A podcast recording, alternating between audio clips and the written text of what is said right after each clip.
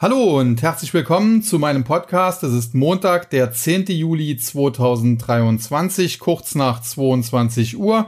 Die US-Börsen haben also vor ja, gut 10 Minuten, 12 Minuten geschlossen und äh, die deutschen Börsen ohnehin. Der heutige Handelstag, muss man sagen, der war alles in allem recht gut und das, nachdem der Freitag am Ende sogar sehr schlecht gelaufen ist. Denn wir hatten ja am Freitag die Arbeitsmarktdaten in den USA, die sogenannten Non-Farm Payrolls. Und äh, die haben eigentlich auf ein Stagflationsszenario hingedeutet, weil die Inflation doch etwas äh, schärfer ist, als das zuletzt äh, vermutet wurde. Da dachte man schon, man sei jetzt endgültig auf dem Weg nach unten und äh, jetzt gab es eine kleine Gegenbewegung, nichts Weltbewegendes, aber äh, tendenziell eben in die falsche Richtung gehend. Und zugleich hatten wir den Arbeitsmarkt, der jetzt langsam, ja, so ein bisschen zurückkommt. Ich hatte mich auch so ein bisschen als Hellseher versucht und habe da, muss man auch ganz klar sagen, daneben gelegen, denn nach diesen guten ADP-Daten, die wir am Donnerstag bekommen hatten, wo ja angeblich über 500.000 neue Jobs entstanden sein sollten, äh, dachte ich schon, dass der Arbeitsmarktbericht, der ja 14 Mal in Folge über den Erwartungen reingekommen ist, der offizielle, dass der eben auch stark ausfallen wird und wahrscheinlich stärker als erwartet ausfallen wird. Aber das war diesmal nicht der Fall. 209.000 neu geschaffene Stellen. Das war deutlich unter den Konsensschätzungen, die so im Bereich 240.000 etwa gelegen haben. Es gab sogar einige der besten Ökonomen, die noch mit etwas mehr gerechnet hatten, so mit 260.000. Und insofern sehen wir jetzt tatsächlich, wie gesagt, auf der einen Seite eine Abkühlung der US-Wirtschaft, äh, zumindest auf Basis des Arbeitsmarktes, und auf der anderen Seite eben die Inflation, die sich sehr hartnäckig zeigt. Und das, wie gesagt, wäre eigentlich ein klassisches Stagflationsszenario. Nichtsdestotrotz äh, ist das alles aber auch noch kein Beinbruch gewesen, denn wie gesagt, die Inflation ist jetzt nicht in die Höhe geschossen, sondern nachdem sie jetzt stark zurückgekommen ist, gab es mal eine kleine Gegenbewegung. Das kann natürlich immer mal vorkommen und äh, deswegen muss man noch keine äh, Weltuntergangsszenarien an die Wand malen. Nichtsdestotrotz muss man es natürlich weiter genau beobachten. Dementsprechend haben die Märkte dann auch reagiert in den USA und am Donnerstag war es ja noch so, dass dieser starke ADP-Bericht dafür sorgte, dass die äh, Zinsen in den USA, die Renditen auf die Staatsanleihen auf ein neues, äh, ich glaube 15 oder was sogar 16 Jahres hochgestiegen sind. Also so hohe Renditen hatten wir schon lange nicht. Und äh, dementsprechend auch die Wahrscheinlichkeit für eine Zinserhöhung der Federal Reserve jetzt am 26. Äh, Juli. Das Meeting findet am 25. und 26. Juli statt, die Entscheidung am 26. Die äh, Wahrscheinlichkeit hier für eine Zinserhöhung um weitere 25 Basispunkte, die ist eben weiter nach oben geschossen. Teilweise lag sie letzte Woche bei über 96 Prozent, aktuell stehen wir bei 92,4 Prozent, aber äh, damit ist klar, der Markt geht klar davon aus, es gibt weitere 25 Basispunkte, nur eine Minderheit von ja 7,6 Prozent erwartet unveränderte Leitzinsen und alles andere wird schon gar nicht mehr gespielt. Schaut man weiter in die Zukunft, dann das Meeting im September, am 20. September, da soll der Leitzins, der jetzt dann erhöht wird, äh, Stand heute, erst einmal wieder gleich bleiben. Also da gibt es dann äh, wohl keine weitere Zinserhöhung. Und äh, das soll dann auch letztlich im November, am 1. November, so bleiben, also Leitzins hoch 5,25 bis 5,5 Prozent. Aber, und äh, das ist jetzt vielleicht neu, auch im Dezember, also zum Jahresende, soll der Leitzins eben auf diesem Niveau liegen. Das heißt, die Märkte preisen derzeit von den Anleihemärkten her ja zumindest ein, dass wir jetzt eine Zinserhöhung noch bekommen und dann bis Jahresende der Leitzins eben auf diesem Niveau dann unverändert gehalten werden soll. Und äh, ja, das geht dann sogar weiter in die Zukunft. 31. Januar 2024 ist die Wahrscheinlichkeit für das aktuelle Leitzinsniveau immer noch die höchste und erst äh, im März 2024, genau gesagt 20. März 2024, erwartet derzeit die Mehrheit einen ersten 25 Basispunkte Schritt dann wieder nach unten. Ja, die Federal Reserve selbst äh, bleibt übergeordnet eher hawkisch. Viele FOMC-Member haben zuletzt sich dahingehend geäußert, dass sie sogar noch mindestens zwei Zinsschritte äh, durchführen wollen. Es gibt allerdings auch hier Abweichler, beispielsweise Raphael Bostic von der regionalen Federal Reserve von äh, Atlanta. Er hat gesagt, er möchte eigentlich das Leitzinsniveau jetzt erst einmal so behalten, wie es ist und die weitere Entwicklung abwarten. Und wenn die Inflation nicht weiter anziehen sollte, dann äh, glaube er, dass man im Prinzip fertig sei. Wenn die Inflation natürlich anziehe, dann müsste man noch etwas tun. Aber das ist aus meiner Sicht derzeit eigentlich der, der vernünftigste Ansatz, wobei man sagen kann, okay, wenn jetzt noch einmalig 25 Basispunkte kommen, dann ist das jetzt auch kein Weltuntergang. Äh, Fakt ist, wir sind auf jeden Fall derzeit sehr, sehr nah an einem Zinshoch. Und äh, anschließend wird der Leitzins dann vielleicht für ein paar Monate konstant gehalten, aber tendenziell werden wir dann auch wieder rückläufige Leitzinsen in absehbarer Zeit und das heißt im Laufe des Jahres 2024 bekommen. Damit habe ich insgesamt gar nicht so falsch gelegen, was äh, die Zinsentwicklung betrifft, denn ich habe immer gesagt, dass diese Zinssenkungsfantasien, äh, dass ich die nicht teile, dass ich glaube, selbst wenn das nötig würde, wie zum Beispiel dieser Eingriff in den Markt aufgrund der Regionalbankenkrise, dass das über ein äh, Zurückfahren von Quantitativ Tightening eher gemacht wird, als dass man jetzt schon sofort wieder die Zinsen nach unten nimmt. Bisher muss man allerdings sagen, wurde nicht mal das zurückgefahren und äh, dementsprechend, ja, tut die Notenbank tatsächlich viel, um die Inflation zu senken und das sollte man an dieser Stelle auch mal honorieren. Es gibt ja immer sehr viel Kritik äh, an den Notenbanken und sie haben mit Sicherheit auch Fehler äh, gemacht in der Vergangenheit. Aber wenn sie dann eben auch mal durchziehen und hier tatsächlich tendenziell etwas Gutes getan haben, ja, dann sollte man sie auch loben. Fakt ist aber auch, Notenbankpolitik ist immer ein sehr, sehr schmaler Grat, sehr, sehr schwierig, äh, das auszutarieren und man sollte jetzt eben aufpassen von Seiten der Federal Reserve, dass man da nicht überzieht. Wie gesagt, einmal 25 Basispunkte von mir aus noch, auch wenn äh, aus meiner Sicht nicht mal das nötig wäre.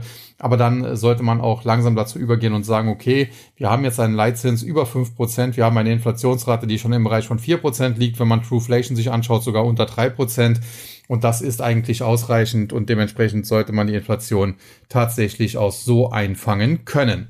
Ja, die Renditen an den Anleihemärkten haben dann dementsprechend natürlich jetzt auch reagiert, nachdem sie letzte Woche ja noch, wie gesagt, äh, teilweise auf neue Höchststände nach oben geschossen sind seit äh, ja mehr als anderthalb Jahrzehnten. Gab es jetzt heute beispielsweise Rückläufe bei der Rendite der 10-jährigen US-Staatsanleihe minus äh, 4,5 Bips etwa, äh, ziemlich genau auf 4 Prozent und äh, bei den länger laufenden Nein, das waren jetzt die zehnjährigen, Entschuldigung, hat's falsch rum. Und äh, bei den zweijährigen äh, ging es sogar 6,5 Pips nach unten auf 4,86. Wir haben ja nach wie vor diese Anomalie, äh, dass die kurzfristigen Renditen höher sind als die längerfristigen. Und äh, ja, das ist eben ein klares Zeichen, dass eine Rezession kommt. Und ich gehe nach wie vor davon aus, äh, die letzten Daten untermauern das nochmal, dass wir die im September oder Oktober sehen werden. Ich bleibe aber auch dabei, es wird wahrscheinlich eine milde Rezession werden. Die Federal Reserve wird dann dementsprechend wahrscheinlich auch zeitnah handeln, wenn auch vielleicht nicht mehr in diesem Jahr äh, wobei vielleicht quantitativ Tightening auch in diesem Jahr schon leicht zurückgefahren werden kann. Und äh, insofern erwarte ich da auch keinen großen Crash an den Märkten. Nichtsdestotrotz muss man aber auch sehen, äh, dass äh, der Hochlauf zuletzt schon wieder sehr, sehr stark war, wenn gleich getrieben von äh, einigen Big Techs in erster Linie. Und äh, dementsprechend muss man eben dann auch konstatieren, es äh, besteht durchaus die Möglichkeit, dass insbesondere diese sieben Big Techs äh, Magnificence äh, 7, wie sie genannt werden, dass die mal korrigieren und damit auch auf dem Markt lasten. Es gibt auch äh, beispielsweise, wenn man sich das anschaut, es gibt ETFs natürlich auf den Nasdaq 100, der nach Marktkapitalisierung gewichtet ist.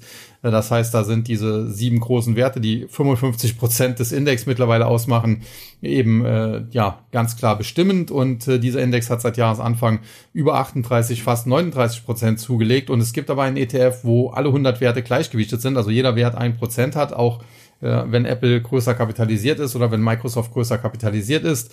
Trotzdem nur ein Prozent und dieser gleichgewichtete Index, der hat eben nur 18,8 Prozent, 19 Prozent äh, zugelegt. Das heißt, äh, da sieht man schon ganz klar, wer hier die Kurstreiber waren. Und dementsprechend sind Aktien wie Microsoft, wie Nvidia, obwohl das Qualitätstitel sind, die man natürlich langfristig im Depot belassen kann, aber sie sind kurzfristig eben recht teuer. Und äh, ja, heute sehen wir jetzt auch bei diesen Big Techs äh, einen Rücklauf. Aber da muss man auch wieder sagen, gibt es einen Sonderfaktor, denn wir haben von der Nasdaq, äh, von der Börse, also von dem Börsenbetreiber die Meldung bekommen, äh, dass man dieses Problem jetzt angehen möchte. Man äh, schreibt, diese sieben Magnificence 7 seien, wie gesagt, für 55 Prozent des Nasdaq 100 verantwortlich. Das sei zu viel und deswegen wolle man sich da etwas einfallen lassen, um deren äh, Gewichtung da etwas zu cutten, um das mehr unter Kontrolle zu halten. Äh, konkret geht es bei diesen sieben Aktien, um die auch mal aufgezählt zu haben, um Alphabet, A und C Aktien. Also die werden dann in einen Topf geworfen. Das sind quasi in Deutschland würde man Stamm- und Vorzugsaktien sagen. Dann die Amazon.com, äh, die Apple natürlich, dann eine Meta-Plattforms, eine Microsoft. Jetzt haben wir, glaube ich, schon äh, fünf. Dann haben wir noch die Nvidia und eben die äh, Tesla und wie gesagt, die bestimmen aktuell 55 Prozent des Nasdaq 100 und das soll jetzt gecuttet werden. Pro forma äh, soll das auf äh, Basis 14. Juli, das ist jetzt glaube ich der kommende Freitag passieren und dann endgültig äh, soll das Ganze in Kraft treten per 24. Juli, also heute in zwei Wochen, der Montag in zwei Wochen. Und ja, da darf man mal gespannt sein, was sich da einfallen gelassen wird. Fakt ist, es rechnen alle damit, dass eben die Gewichtung, wie gesagt, etwas gecuttet wird und äh, dementsprechend ja, müssten dann natürlich auch ETFs oder andere Indexfonds das Ganze anpassen. Das würde bedeuten, sie müssten diese Aktien wie Microsoft, wie Alphabet und Co. eher mal kurzfristig ein bisschen verkaufen, ein bisschen reduzieren und dafür andere Aktien reinnehmen und äh, dementsprechend, ja, wie gesagt, diese Big Techs heute dann auch etwas unter Druck. Insgesamt muss man aber sagen, äh, nachdem diese Meldung schon wohl am Freitag im späten Handel so ein bisschen durch den Markt geisterte und da auf dem Markt gelastet hat, ähm, war die äh, Tageskerze, die wir da am Freitag hingelegt haben, natürlich grottenschlecht, muss man sagen. Wir hatten diesen Arbeitsmarktbericht, den man auch sehr negativ hätte auffassen können, der aber noch einigermaßen glimpflich aufgefasst wurde. Wir hatten dann Kursgewinne im Nasdaq von äh, teilweise über 110 Punkten, also das sah schon eigentlich recht erfreulich aus. Und dann aber in der letzten Handelsstunde oder eigentlich fast in der letzten halben Handelsstunde, als ich dann hier auf das Moselfest in Trier gegangen war und äh, ausnahmsweise mal vorzeitig die Bücher zugemacht habe, äh, da ist es dann äh, deutlich nach unten gegangen und am Ende haben wir noch äh, mit einem Minus geschlossen. Da hätte man heute schon alleine aufgrund dieser schlechten Tageskerze Schlimmes befürchten können. Aber heute der Handelstag, wie gesagt, äh, zunächst außerbörslich war es auch etwas rot, aber dann im Handelsverlauf ging es immer weiter in den, nach oben, immer weiter äh, nach oben äh, in den grünen Bereich zum Teil auch. Das konnte zwischenzeitlich dann nicht ganz gehalten werden. Es pendelte so ein bisschen zwischen Minus und Plus. Aber jetzt zum Handelsende muss man ganz klar sagen, ein relativ versöhnlicher Handelsausgang. Äh, wir haben den Dow Jones mit fast 210 Punkten im Plus 0,62 Prozent, 33.945 Punkte etwa. Und den Nasdaq ein äh, Composite, Entschuldigung, mit einem Plus von etwa 25 Punkten äh, oder 0,18 Prozent also 0,2 Prozent, so, wenn man so will, äh, auf äh, 13.685. Und natürlich möchte ich auch den äh, gerade angesprochenen Nasdaq 100 äh, noch kurz äh, betrachten. Da hatten wir dann äh, die Big Techs heute, wie gesagt, eher ein bisschen auf der Verliererseite. Ein äh, Plus von nur etwa 8 bis 9 Punkten, 0,06 Prozent, 15.045,64. Gewinner und Verlierer im Nasdaq 100, äh, da haben wir Alphabet auf der Verliererliste muss man sagen, hatten wir zuletzt im, im Tag einen super Trade hingelegt, haben die Aktie im Bereich von 108 äh, gehebelt long gekauft, sind bei 125 raus. Natürlich, wir haben nicht das absolute Tief und auch nicht das absolute Hoch erwischt. Das absolute Hoch war irgendwie was mit 128, aber wir sind halt rechtzeitig raus und jetzt steht die Aktie heute unter 117. Und wenn sie nochmal in Richtung 110 fallen sollte oder vielleicht sogar knapp unter 110, ja, dann würden wir uns das durchaus nochmal näher anschauen. Ansonsten Mercado Libre hatten wir zuletzt auch einen Trade, der nicht aufgegangen ist, muss man auch ganz klar sagen. Die Aktie jetzt gerade in den letzten zwei, drei Handelstagen extrem schwach. Äh, schon am Freitag, glaube ich, minus sechs Prozent, minus sieben Prozent, heute teilweise auch über minus sieben Prozent. Am Ende waren es immer noch knapp sechs Prozent im Minus, 1087,15. Allerdings muss man eben auch sagen, der Bereich um 1075, da liegt eine charttechnische Unterstützung im Chart und die hat jetzt heute erst einmal gehalten. Und was man eben auch sagen muss, es gibt mittlerweile auch, wenn man so will, Gründe äh, für diesen Kursrücksetzer bei Mercado Libre. Äh, haben wir im TAG auch heute besprochen. Ich selber hatte das nicht auf dem Schirm und zwar soll es da Änderungen unter anderem im äh, brasilianischen Steuerrecht geben. Äh, was auch grenzüberschreitenden Handel, E-Commerce etwa angeht.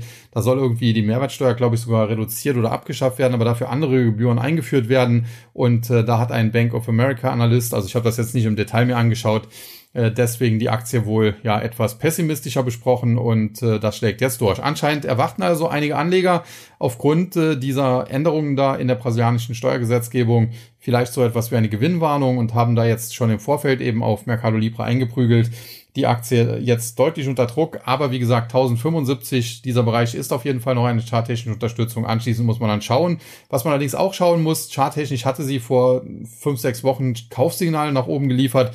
Äh, die waren nicht valide und mittlerweile besteht eben auch die Chance, dass daraus ein Rounding Top wird. Also insofern, äh, die Aktie ist mit Sicherheit auch kein No-Brainer. Den Ausdruck mag ich ja ohnehin nicht. Aber das sollte man definitiv im Auge behalten. Und ich bin mittlerweile froh, dass wir aus diesem Long-Versuch, den wir da gestartet haben, ja, mit einem blauen Auge nochmal rausgekommen sind. Ansonsten die Gewinnerseite heute im Nasdaq 100 äh, bestimmt von Enphase Energy, Lucid Group und Zscaler. Enphase Energy aus dem Solarsektor äh, zuletzt teilweise heftig unter Druck gekommen. Nach wie vor sieht die Aktie charttechnisch eher schwach aus, aber heute mal klare Gegenbewegung plus knapp äh, sechs Prozent. Das war auf jeden Fall mal ein Tropfen auf den heißen Stein zunächst und äh, wie gesagt noch keine Trendwende, aber das äh, konnte sich heute zumindest mal sehen lassen. Dann Lucid Group gehört definitiv auch nicht unbedingt zu meinen Top-Favoriten im Bereich Electronic Vehicles. Heute aber Tesla, wie gesagt, aufgrund dieser eventuellen Neugewichtung im Nasdaq 100 eher mal so ein bisschen auf der Verliererseite, hat man sich nach anderen Werten umgeschaut und ist dann beispielsweise äh, bei einer Lucid Group hängen geblieben. Zuletzt war ja auch schon die Aktie von Rivian, die wir im Total Return Börsenbrief äh, besprochen hatten, recht stark unterwegs. Heute teilweise auch vom Minus und dann wieder ins Plus gedreht.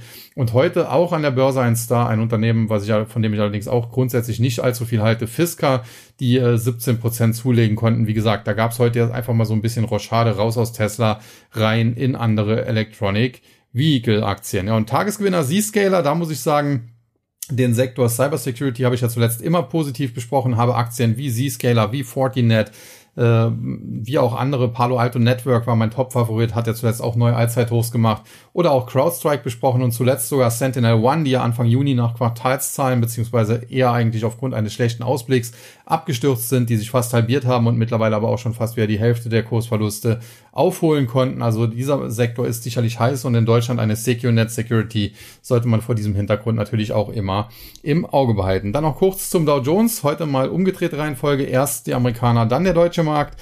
Der Dow Jones auf jeden Fall am Handelsende mit einem Plus, wie gesagt, von 0,62 Prozent, knapp 210 Punkte. 33.945. Verliererseite Travelers Companies minus 1,5 Prozent. Äh, die Aktie, ja, kommt schon seit äh, längerer Zeit nicht mehr so wirklich auf die Beine. Sie ist zwischenzeitlich sehr schön nach oben gelaufen, aber ja, da hat sich jetzt so ein Muster entwickelt, das jetzt nicht so besonders bullig mehr aussieht. Aktuell sind die Bären noch nicht im Vorteil, weil übergeordnet noch ein Aufwärtstrend eben existiert. Aber die Aktie müsste halt, um neues Potenzial nach oben freizuschießen, mal mindestens über die 190 klettern, besser sogar über 200 Dollar. Und aktuell steht sie halt bei 170. Das wäre also noch äh, einiges zu tun. Äh, bis sie überhaupt mal dazu käme, positiver auszusehen und dann äh, müssten die Bullen ja noch am Ball bleiben. Also insofern, das ist derzeit so ein bisschen totes Kapital, obwohl ich das Unternehmen gar nicht so schlecht finde. Äh, da muss man definitiv jetzt nicht unbedingt dabei sein. Ansonsten Microsoft heute eben unter Druck aufgrund äh, möglichem Rebalancing im äh, Nasdaq 100 und Verizon Communications aus dem Telekommunikationssektor, Mobilfunk da muss man sagen, war ich ja vor etwa einem Monat bei der Deutschen Telekom zu Gast und äh, da muss man sagen, T-Mobile US, äh, die mischen den US-Markt ganz schön auf und das setzt dann mittlerweile auch dem ja ein, einstmals äh, Marktführer, wenn man so will, nämlich Verizon immer mehr zu, ist natürlich immer noch eine schöne Dividendenaktie. Das hatte ich in der Vergangenheit auch öfter schon gesagt aber äh, begeistert hat sie mich trotzdem nie und äh, zuletzt hat man eben gesehen, warum. Die schönste Dividende nützt halt nichts, äh, wenn der Kurs, äh, wie in den letzten zwei, drei Jahren gesehen, von 60 auf 35 abstürzt. Wenn man also 40 Prozent Minus macht, dann nützt auch nichts, wenn man zwei oder dreimal fünf Prozent Dividende bekommt. Dann hat man übergeordnet immer noch ein Minus und dementsprechend Verizon muss man im Auge behalten, ob da irgendwann mal zu einer Bodenbildung kommt. Das Problem ist, diese ganzen US-Telekommunikationsanbieter, wie beispielsweise auch AT&T und andere, die sind halt alle sehr, sehr hoch verschuldet und leisten sich trotzdem hohe Dividenden. Und insofern sieht das nachhaltig äh, nicht besonders gut aus. Gewinnerseite im äh, Dow Jones Home Depot zuletzt so ein bisschen auch ins Trudeln gekommen. Äh, nach dem Corona-Boom, wo ja Baumärkte zum Teil auch sehr gefragt waren, äh, ist das jetzt wieder auf ein Normalmaß gestutzt worden. Man muss aber sagen, der Rücksetzer, der war charttechnisch okay, hat so im Bereich 265 Dollar dann auch einen Boden gefunden, zuletzt dann hochgelaufen, nochmal korrigiert, dann im Bereich 280 Dollar einen Boden gefunden. Aktuell läuft sie schon wieder hoch. Übergeordnet haben wir also schon wieder sowas wie einen Aufwärtstrend und über kurz oder lang wird die Aktie ja definitiv, äh, aktuell steht sie um die 310, auch wieder über die Marke von 325, 330 und mehr steigen. Und äh, Home Depot auf lange Sicht war das ja immer eine gute Investition. Und äh, ja, bei solchen Aktien ist es oftmals so, wenn die mal stärker zurücksetzen, wie das bei Home Depot eben der Fall war, äh, dann ist das meistens der ideale Kaufzeitpunkt oder Nachkaufzeitpunkt. Dann Amgen, da ist äh, die Charttechnik noch nicht ganz klar. Der Biotech-Sektor zuletzt generell eher schwach. Amgen hat so eine Art Schulterkopf-Schulterformation. Problem ist, die ist noch nicht getriggert, denn dazu müsste der Kurs nachhaltig unter die Marke ja, von etwa 220, 215, 210 fallen. Und äh, das hat die Aktie eben zuletzt noch nicht gemacht. Insofern haben die Bullen immer noch eine Chance, wenn sie sie entstabilisiert bekommen und wieder nach oben jagen. Aber Fakt ist auch, äh, sie haben dafür nicht ewig Zeit und die Bären dürfen natürlich nicht wieder in Kontrolle äh, der Aktie kommen, denn sonst äh, könnte diese Nackenlinie gebrochen werden. Wir bekommen starke Verkaufssignale und dann müsste man auch mit deutlich tieferen Kursen bei MGen rechnen. Heute aber, wie gesagt, plus drei Prozent, das kann sich sehen lassen und Wenn die Bullen jetzt am Ball bleiben und die Aktie wieder über 235, über 240 bringen könnten, dann wären die Bären und diese SKS womöglich auch schnell wieder vertrieben. Ja, und dann Tagesgewinner Intel, zuletzt ohnehin volatil. Ich bleibe dabei. Äh, generell der Chipsektor ist jetzt nicht so den, der Sektor, den ich in den nächsten Jahren favorisieren würde, weil da massive Überkapazitäten aufgebaut werden. Intel aber ist, äh, wenn man so will, eine kleine Ausnahme, äh, weil man eben äh, aktuell noch davon profitiert, dass man als eines der wenigen Unternehmen überhaupt noch schon Produktionsstätten im Westen noch hat. Die meisten lassen ja einfach fertigen äh, bei Taiwan Semiconductor oder Samsung dass die zwei großen Produzenten und äh, Chip-Entwickler gibt's dann wie Sand, wie Sand am Meer. Intel hat noch eigene Fabriken, will jetzt in Zukunft noch mehr eigene Fabriken aufbauen. Das Problem ist halt, wie gesagt, äh, ist so ein bisschen so ein zweischneidiges Schwert. Man macht das im Westen, um eben unabhängiger von Taiwan zu werden, falls China da mal einmarschiert, um eben das Problem, was Deutschland mit dem russischen Öl und Gas so ein bisschen hatte, um das eben im Chipsektor gar nicht erst aufkommen zu lassen. Nur wenn man jetzt natürlich eine zweite parallele Chipproduktion im Westen aufbaut, zusätzlich zu der bereits in Taiwan vorhandenen und die Chinesen marschieren da nicht ein und da wird weiter fröhlich vor sich hin produziert, kann man sich denken, dass wir bald in Chips ertrinken, dann werden die Preise fallen, das wird dann sehr viele Chiphersteller vom Markt nehmen. Die Ausrüster wie ASML, wie KLA und andere, die, die werden das überleben, die werden auch vielleicht mal zwei, drei, vier schwächere Quartale haben und der Aktienkurs wird dann vielleicht auch mal 30, 40 Prozent fallen.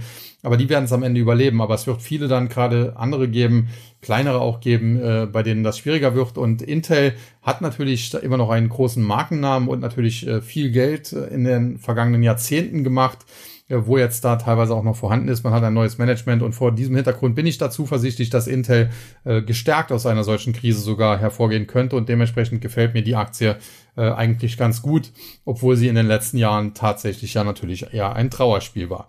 Ja, und damit noch zum äh, deutschen Markt. Und auch hier möchte ich mal noch kurz auf die Zinssituation eingehen, denn der Bund Future, den beobachte ich schon seit einigen Tagen im Hinblick darauf. Grundsätzlich der Bund Future ist eine fiktive zehnjährige deutsche Staatsanleihe mit einer Verzinsung von sechs Prozent. Deswegen wäre der eigentlich rechnerisch äh, richtige Bund Future, wenn man so will, eben 160 Punkte. Äh, das würde im Prinzip genau das einpreisen, was der Bund Future ist. Wenn es äh, tiefer ist, äh, dann sind die Zinsen höher und wenn es über 160 liegt, dann sind die Zinsen tiefer. Wir hatten teilweise ja extrem hohe Stände im Bund Future, die, die Allzeithochs, die lagen ja äh, weit über 180 sogar Richtung 185 fast. Also da waren die Zinsen natürlich sehr niedrig, bei Null oder teilweise unter Null. Jetzt zuletzt dann aufgrund der neuen Zinspolitik, äh, eben aufgrund der Inflation, musste ja auch die EZB dann irgendwann was tun. Der Bund Future stark unter Druck gekommen und jetzt so im Bereich 131, da scheint er einen Boden zu finden. Das würde bedeuten, der Bund Future fällt nicht mehr, dementsprechend steigen die Zinsen nicht mehr und äh, das wäre natürlich auch positiv für den Aktienmarkt, äh, zum, zumindest wenn die Inflation dann eben auch äh, ja, besiegt äh, worden ist. Das kann man ja erst hinterher feststellen. Äh, Fakt ist aber, den Bund Future beobachte ich dahingehend, weil ich dort äh, die Vermutung habe, dass diese Bodenbildung, die wir ja aktuell schon so einiger Zeit sehen, dass die klappen könnte und dass er sich dann so ein bisschen nach oben abstoßen könnte, äh, würde bedeuten steigender Bund Future, also fallende Zinsen. Das muss jetzt nicht gravierend fallend sein. Also ich glaube jetzt nicht, dass der Bund Future in, in sechs Monaten wieder die Allzeithochs ansteuert. Aber wenn er beispielsweise da von 131 auf 136 oder so steigen würde, dann würde das eben auch bedeuten, dass die Zinsen etwas sinken. Das würde dem Aktienmarkt mehr Luft geben. Und natürlich kann man sowas auch traden über entsprechende Derivate. Und da, dahingehend habe ich eben den Bund Future im Blick. Ja, jetzt aber noch zum äh, deutschen Markt und äh, da zunächst zum DAX. Äh, der war heute eigentlich recht erfolgreich unterwegs, hat leicht im Minus angefangen, aber weil dann die US-Indizes, die außerbörslich auch rot waren, äh, im Handelsverlauf immer mehr ins äh, Grüne gewechselt haben und teilweise dann auch richtig grün waren, ist dann auch der DAX eben mit nach oben gelaufen, teilweise über 0,7, 0,8 Prozent im Plus. Am Handelsende waren es immer noch knapp 70 Punkte oder 0,45 Prozent, 15.673,16. Verliererseite E.ON, RWE und Continental. E.ON und RWE, das sind Versorger, sie sind eher defensiv. Heute war ein guter Börsentag, da waren die eher nicht gesucht. Generell bleibe ich dabei. Ich war lange Zeit eher ein Fan von RWE gegenüber E.ON. Seit etwa ja, sechs, sieben, acht Monaten habe ich meine Meinung geändert. Aktuell würde ich E.ON gegenüber RWE bevorzugen. Generell gehört RWE ohnehin nicht zu meinen Top-Favoriten. E.ON Jetzt auch nicht zu den absoluten Top-Favoriten, aber schon eher kaufenswert, auch aufgrund einer schönen Dividende. Und ja, dementsprechend heute sind beide etwas unter Druck gewesen, aber man muss auch sagen, bei beiden kein Beinbruch. E.ON verliert 0,8%, RWE 1,1%. Also äh, von Crash ist da natürlich nichts zu sehen. Ansonsten Continental ging es zuletzt auch wild hin und her. Teilweise gab es Spekulationen, das Quartal fällt besonders gut aus. Da ist die Aktie nach oben geschossen. Dann gab es andere, die haben geschrieben und gesagt, das fällt eher schlecht aus, ist die Aktie wieder zurückgelaufen. Generell ist das ein ständiges Hin und Her und äh, das Beste an Continental, was man in den letzten ein, zwei Jahren sehen konnte, war die Abspaltung Vitesco, äh, die sich ja doch sehr gut an der Börse entwickelt hat. Und äh, Conti muss man auf der Watchlist haben, kann durchaus wieder ins Laufen kommen, aber die Aktie tut sich aktuell noch ein bisschen schwer und kurzfristig würde ich sie zumindest erstmal noch beobachten und noch nicht einsteigen. Gewinnerseite Commerzbank, MTU Aero Engines und Rheinmetall. Commerzbank, ja, wieder im DAX, muss man ja sagen, äh, ist ja seinerzeit für die Wirecard rausgeflogen. Seit sie wieder im DAX ist, äh, ja, ist das jetzt auch kein Glanzstück, aber anders als viele andere, die in den DAX gekommen sind, kann sie sich doch einigermaßen äh, stabil präsentieren.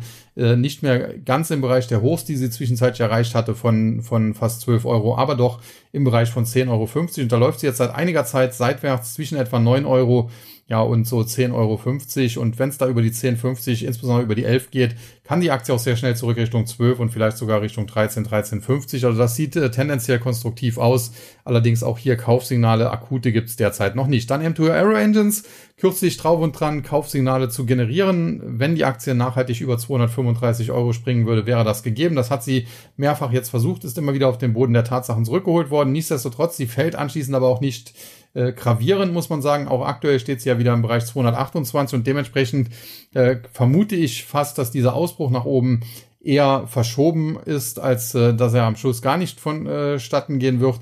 Aber man muss hier sicherlich noch ein bisschen Geduld haben. Die Aktie ja, läuft seit einiger Zeit jetzt in einer Seitwärtsbewegung. Bullen und Bären kämpfen hier. Am Ende glaube ich, dass die Bullen gewinnen, aber das wird noch ein bisschen Zeit erfordern. ja, und der Tagesgewinner, die Aktie von Rheinmetall und generell muss man sagen, die Rüstungskonzerne standen heute auf der Kaufliste. Im MDAX werden wir gleich noch sehen, Hensoldt auch ganz gut. Ob das jetzt mit meinem Podcast vom vergangenen Freitag, Samstag zu tun hat, das weiß ich nicht, äh, würde ich eher nicht annehmen. Aber Fakt ist, dass alles, was ich da gesagt habe, sich zumindest heute erst einmal bewahrheitet hat. Insbesondere Rheinmetall zuletzt ja ein bisschen zurückgelaufen, hatte ich gesagt, mag sein, dass die vielleicht noch ein bisschen fällt, aber grundsätzlich wäre das schon so ein Bereich, in dem ich sie kaufen würde. Und ja, heute, äh, wer das gemacht hat, hätte schon die ersten drei Prozent damit verdient. Der Krieg in der Ukraine ist natürlich furchtbar. Generell kann ich auch verstehen, wenn jemand nicht in Rüstungsaktien investieren will. Äh, wie gesagt, mein, ein, meine äh, Ansicht da ist etwas anders. Ich würde es trotzdem tun. Wenn ich Gewinne mache, würde ich halt einen Teil oder wenn ich ganz schlechtes Gewissen hätte, alles spenden. Damit ist mehr geholfen, als wenn ich äh, die komplett meide aus ethischen Gründen, was, wie gesagt, durchaus nachvollziehbar für mich ist. Nur muss man eben sehen, wenn, wenn Karl und Dieter die meiden, aber alle anderen handeln sie trotzdem, ja, dann, äh, was hat man dadurch gewonnen? Ja, dann weiter zum äh, MDAX. Äh, heute hier ein Mini-Plus äh, von 21,11 Punkt 0,08 Prozent, knapp über der Marke von 27.000. Auf der Verliererseite Scout24. Im Prinzip steckt da ja nur noch Immobilien-Scout dahinter. Da gab es heute eine negative Analystenstudie. Ich glaube, es war von der UBS aus der Schweiz. Ich schau mal kurz, ob ich das auf die Schnelle finde. Genau, die UBS rät zum Verkauf der Aktien, hat Kurs die, glaube ich, 52 Euro genannt, sieht hier den deutschen Immobilienmarkt skeptisch. Andere sagen, okay, der Immobilienmarkt in Deutschland ist zwar schwach, aber deswegen muss eben mehr in Marketing investiert werden, wenn man noch Wohnungen, Häuser etc. verkaufen will und davon müsste eigentlich Scout24 profitieren. Kann man so oder so sehen. Fakt ist, die amerikanischen Pendants, äh, die ich ja zuletzt auch vor einer Woche in dem Podcast so ein bisschen äh, mit besprochen hatte, Redfin und andere Open Door Technologies hatte ich da vergessen sogar ein bisschen. Äh, die sind auch heftig eingestürzt und äh, generell glaube ich, dass es einen besseren Immobilienmarkt braucht, dass die Aktie wieder nachhaltig auf die Beine kommt. Dann Redcare Pharmacy, kennt unter dem Namen wahrscheinlich keiner. Wenn ich Ihnen sage, das ist die ehemalige Shop-Apotheke, äh, dann weiß jeder Bescheid. Fakt ist, die Aktie zuletzt extrem stark gelaufen. Jetzt gab es hier mal ein paar Gewinnmitnahmen. Generell sieht das aber gut aus. Charttechnisch der Sprung über die 100 hat ein Kaufsignal in Richtung 120 generiert.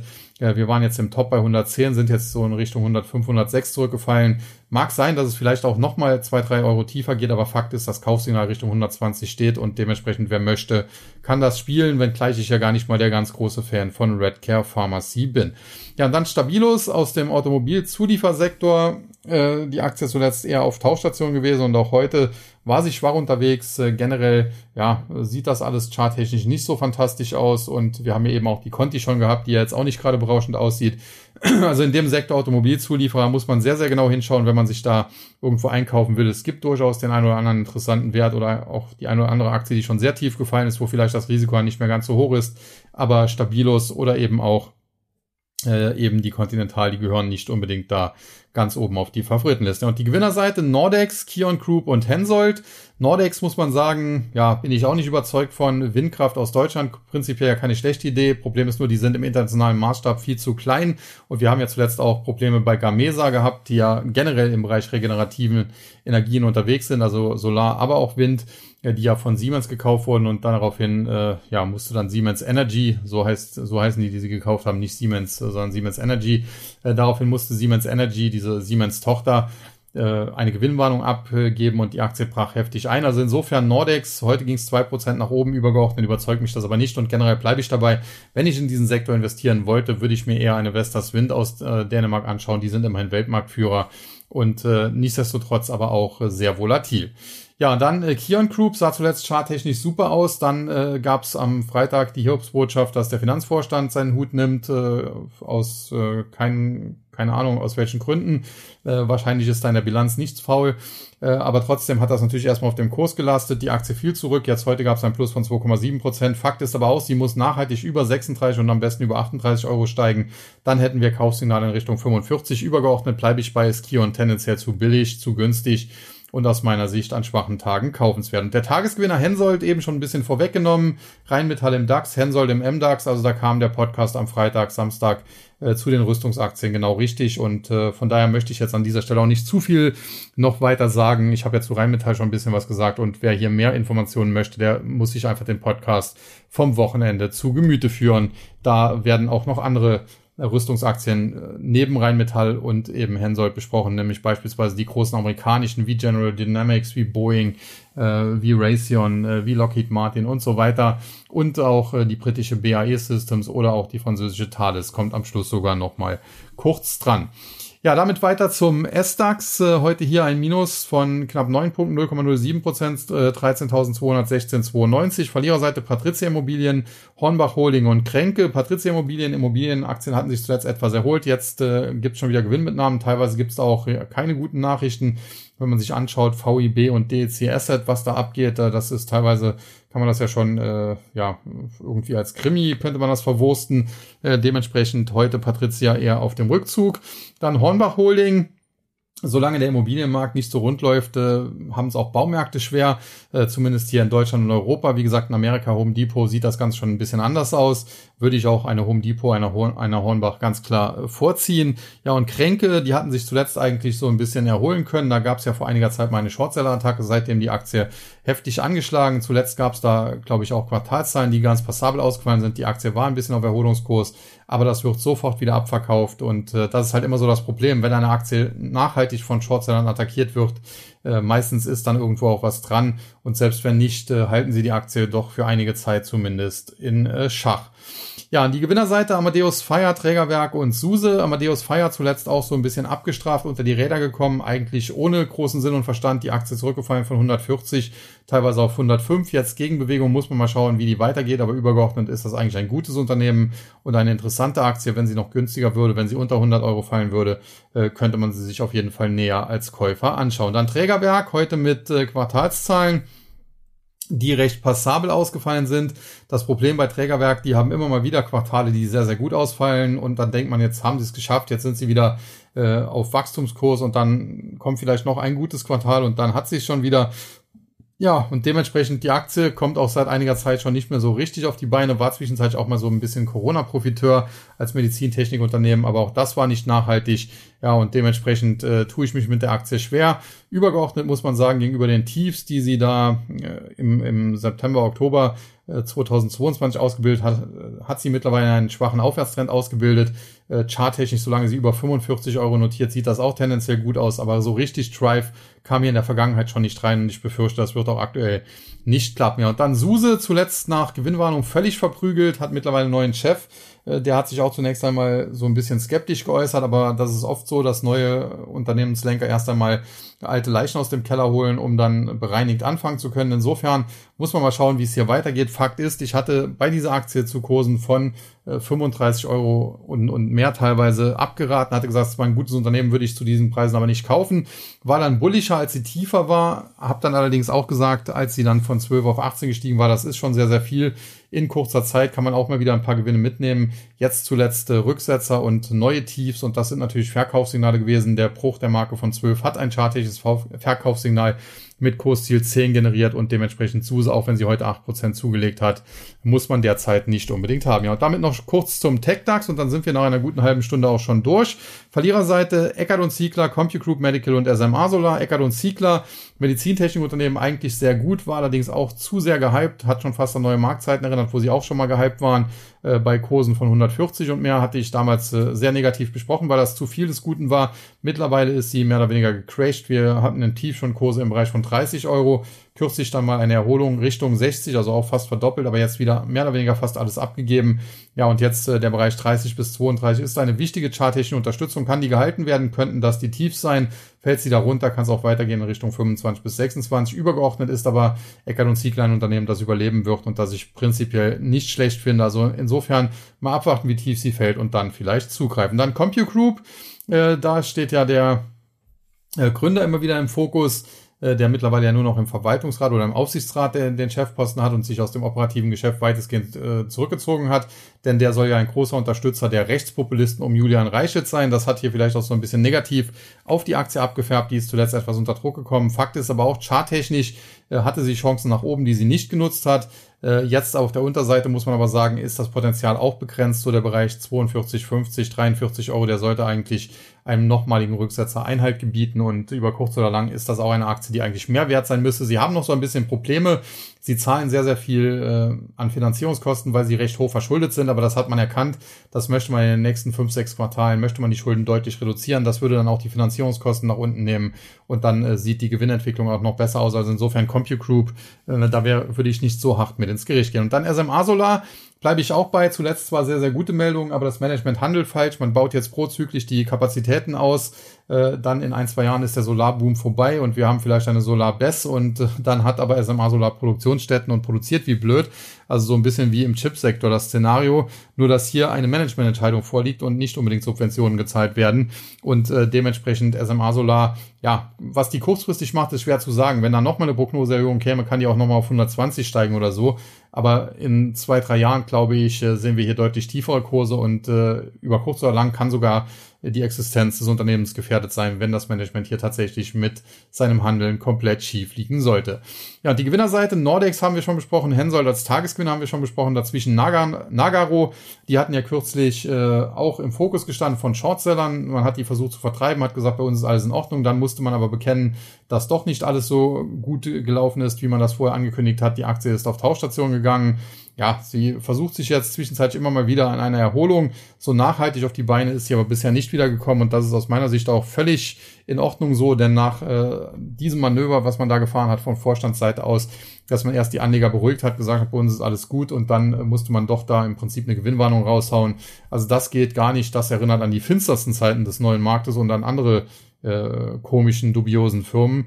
Und insofern, ja, Nagaro sitzt bei mir auf der Penalty Box oder in der Penalty Box auf der Strafbank äh, und muss sich jetzt erstmal wieder beweisen, bis äh, ich diese Aktie überhaupt wieder ernsthaft äh, unter die Lupe nehme und da ein Investment äh, vielleicht in Betracht ziehen könnte. Ja, ansonsten die Kryptowährungen haben sich zuletzt auch äh, von der Attacke der SEC ganz gut erholt und insbesondere der Bitcoin macht heute im späten Handel jetzt auch äh, Spaß auf 30.800 gestiegen oder über 30.800 gestiegen. Ethereum zieht nach. Könnte also durchaus sein, dass in den nächsten Tagen die Kryptos auch ein bisschen nach oben laufen die waren in den letzten Wochen und Monaten eigentlich immer ein sehr guter Vorläufer für den Markt. Sprich, wenn die Kryptos hossieren, dann kann es auch gut sein, dass bald die Aktien nachziehen. Fakt ist, die Bewertungen sind hoch, eine Korrektur von 10 bis 12 Prozent äh, täte gut. Wir haben zuletzt teilweise auch Rücksetzer gesehen, aber das ging halt immer recht schnell und äh, nicht wirklich dramatisch. Äh, es kann durchaus auch mal sein, dass es vielleicht mal ein, zwei, drei Wochen tatsächlich nach unten geht und wir dann tatsächlich mal 10, 12 Prozent verlieren. Das wäre wünschenswert. Ich bleibe aber dabei, Ob es überhaupt zu dieser Korrektur kommt, das ist natürlich sehr schwer zu sagen, auch wenn es wünschenswert wäre aus fundamentaler Sicht. Aber wenn es dazu kommt, dann wäre das aus meiner Sicht eine klare Kaufchance. Dann hieß es beide Dip. Und äh, oftmals kommt es ja mit Verzögerung dann doch so, wie ich gesagt hatte. Beispielsweise bei Alphabet, wo wir bei 125 raus sind, wo dann weiter lief auf 128, aber die mittlerweile eben dann auch bei 117 steht. Und äh, vielleicht sieht man da jetzt bald nochmal die 110. Und vielleicht ist es ja am Gesamtmarkt dann genauso. Alle rechnen nur noch mit steigenden Kursen und dann kommt vielleicht mal der Mann mit dem Hammer, es geht 10, 12 Prozent abwärts. Dann ist äh, wieder Panik im Markt und diese Panik, die würde ich dann tatsächlich nutzen. Beide Dip äh, würde ich dann tatsächlich sagen und machen. Und ja, schauen wir mal, ob wir dazu noch kommen werden. Am Freitag, wie gesagt, eigentlich eine sehr schwache, äh, sehr schwache Tageskerze. Heute allerdings wieder recht gut gekontert und äh, es gab natürlich hier auch, wie gesagt, Meldungen, die äh, das Ganze ein bisschen verzerrt haben, eben ähm, mit den Gerüchten, die wohl am Freitag im späten Handel schon aufkamen, dass es hier zu einem Rebalancing des Nasdaq 100 kommen könnte mit einem Cut für die großen Big Techs und ja, das hat sich jetzt heute durch ein offizielles Announcement der Nasdaq quasi auch so ein bisschen bestätigt. 14. Juli pro forma, also jetzt am Freitag die Änderung und am 24. Juli, das ist Montag in zwei Wochen, äh, dann die endgültigen äh, Festzonen der Änderungen. Und da muss man mal sehen, wie die Aktiengewichtung von Alphabet, äh, von Amazon, von Apple, äh, von äh, Meta-Plattforms, von Microsoft, von Nvidia und eben äh, von Tesla am Ende dann aussehen werden. Aber Fakt ist auch, dass das jetzt den Markt komplett durcheinander wirbelt. Das erwarte ich jetzt auch nicht. Wir haben heute gesehen, die Big Techs waren etwas schwächer, andere Werte, kleinere Werte waren dafür ganz gut unterwegs. Der ganze Cloud-Software-Bereich gefällt mir prinzipiell sehr gut und da hatte ich heute Morgen auch ein Telefonat und vielleicht ist das ein gutes äh, Stichwort, um auch oder äh, um mal zu erklären, warum. Wir hatten teilweise da ja extrem absurde Bewertungen. Vor, vor zwei Jahren etwa, so im, im Herbst 2021 war es, in diesem Cloud-Software-Bereich, da hatten wir teilweise Kursumsatzverhältnisse von ja 50 oder teilweise sogar 100 und mehr. Jetzt hat man aber da oftmals gesehen, dass solche Aktien eben ja nicht nur 50 Prozent verloren haben, sondern vielleicht sogar 80 Prozent verloren haben. Dann wird aus einem Kursumsatzverhältnis von 100 äh, wenn eine Aktie sich fünftelt, äh, nur noch 20 draus. Und wenn die jetzt aber gleichzeitig stark gewachsen sind und zweimal ihren Umsatz verdoppelt haben, dann haben sie in zwei Jahren eben vervierfacht und dann hat man auf einmal statt ein Kursumsatzverhältnis von 100 nur noch ein Kursumsatzverhältnis von 5 und das äh, wirkt dann natürlich schon vergleichsweise moderat äh, und äh, ja, kann dann sogar eine günstige Bewertung sein. Insofern zuletzt selbst die alten Sorgenkinder PayPal und Zoom so ein bisschen angesprungen, wobei PayPal in den letzten Tagen so, äh, muss man schon sagen, besonders viel Freude gemacht hat.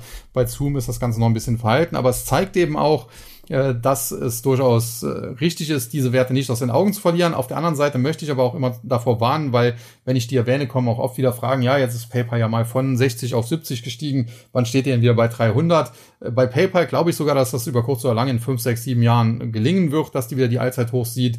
Bei Zoom zum Beispiel bin ich mir nicht so sicher, ob die in den nächsten 8 oder 10 Jahren nochmal die 600 Dollar Marke, die sie mal im Visier hatte, nochmal sehen wird. Aber wenn die Aktie halt nur auf 200 oder so steigen würde von aktuell 60, 67, wäre das ja auch eine Verdreifachung. Also auch nicht äh, ja zu euphorisch äh, zu schnell werden, aber äh, grundsätzlich, wie gesagt, glaube ich, dass da viele Aktien auch zu tief gefallen sind. Äh, das, was vor zwei Jahren so war, dass man quasi nichts mehr wirklich gefunden hat, was noch einigermaßen günstig oder preiswert erschien. Das ist mittlerweile doch deutlich anders geworden, deutlich besser geworden. Ja, und das ist auch, glaube ich, ein schönes Schlusswort für heute. In diesem Sinne möchte ich mich bei allen bedanken, die bis zum Ende dabei waren, die zugehört haben.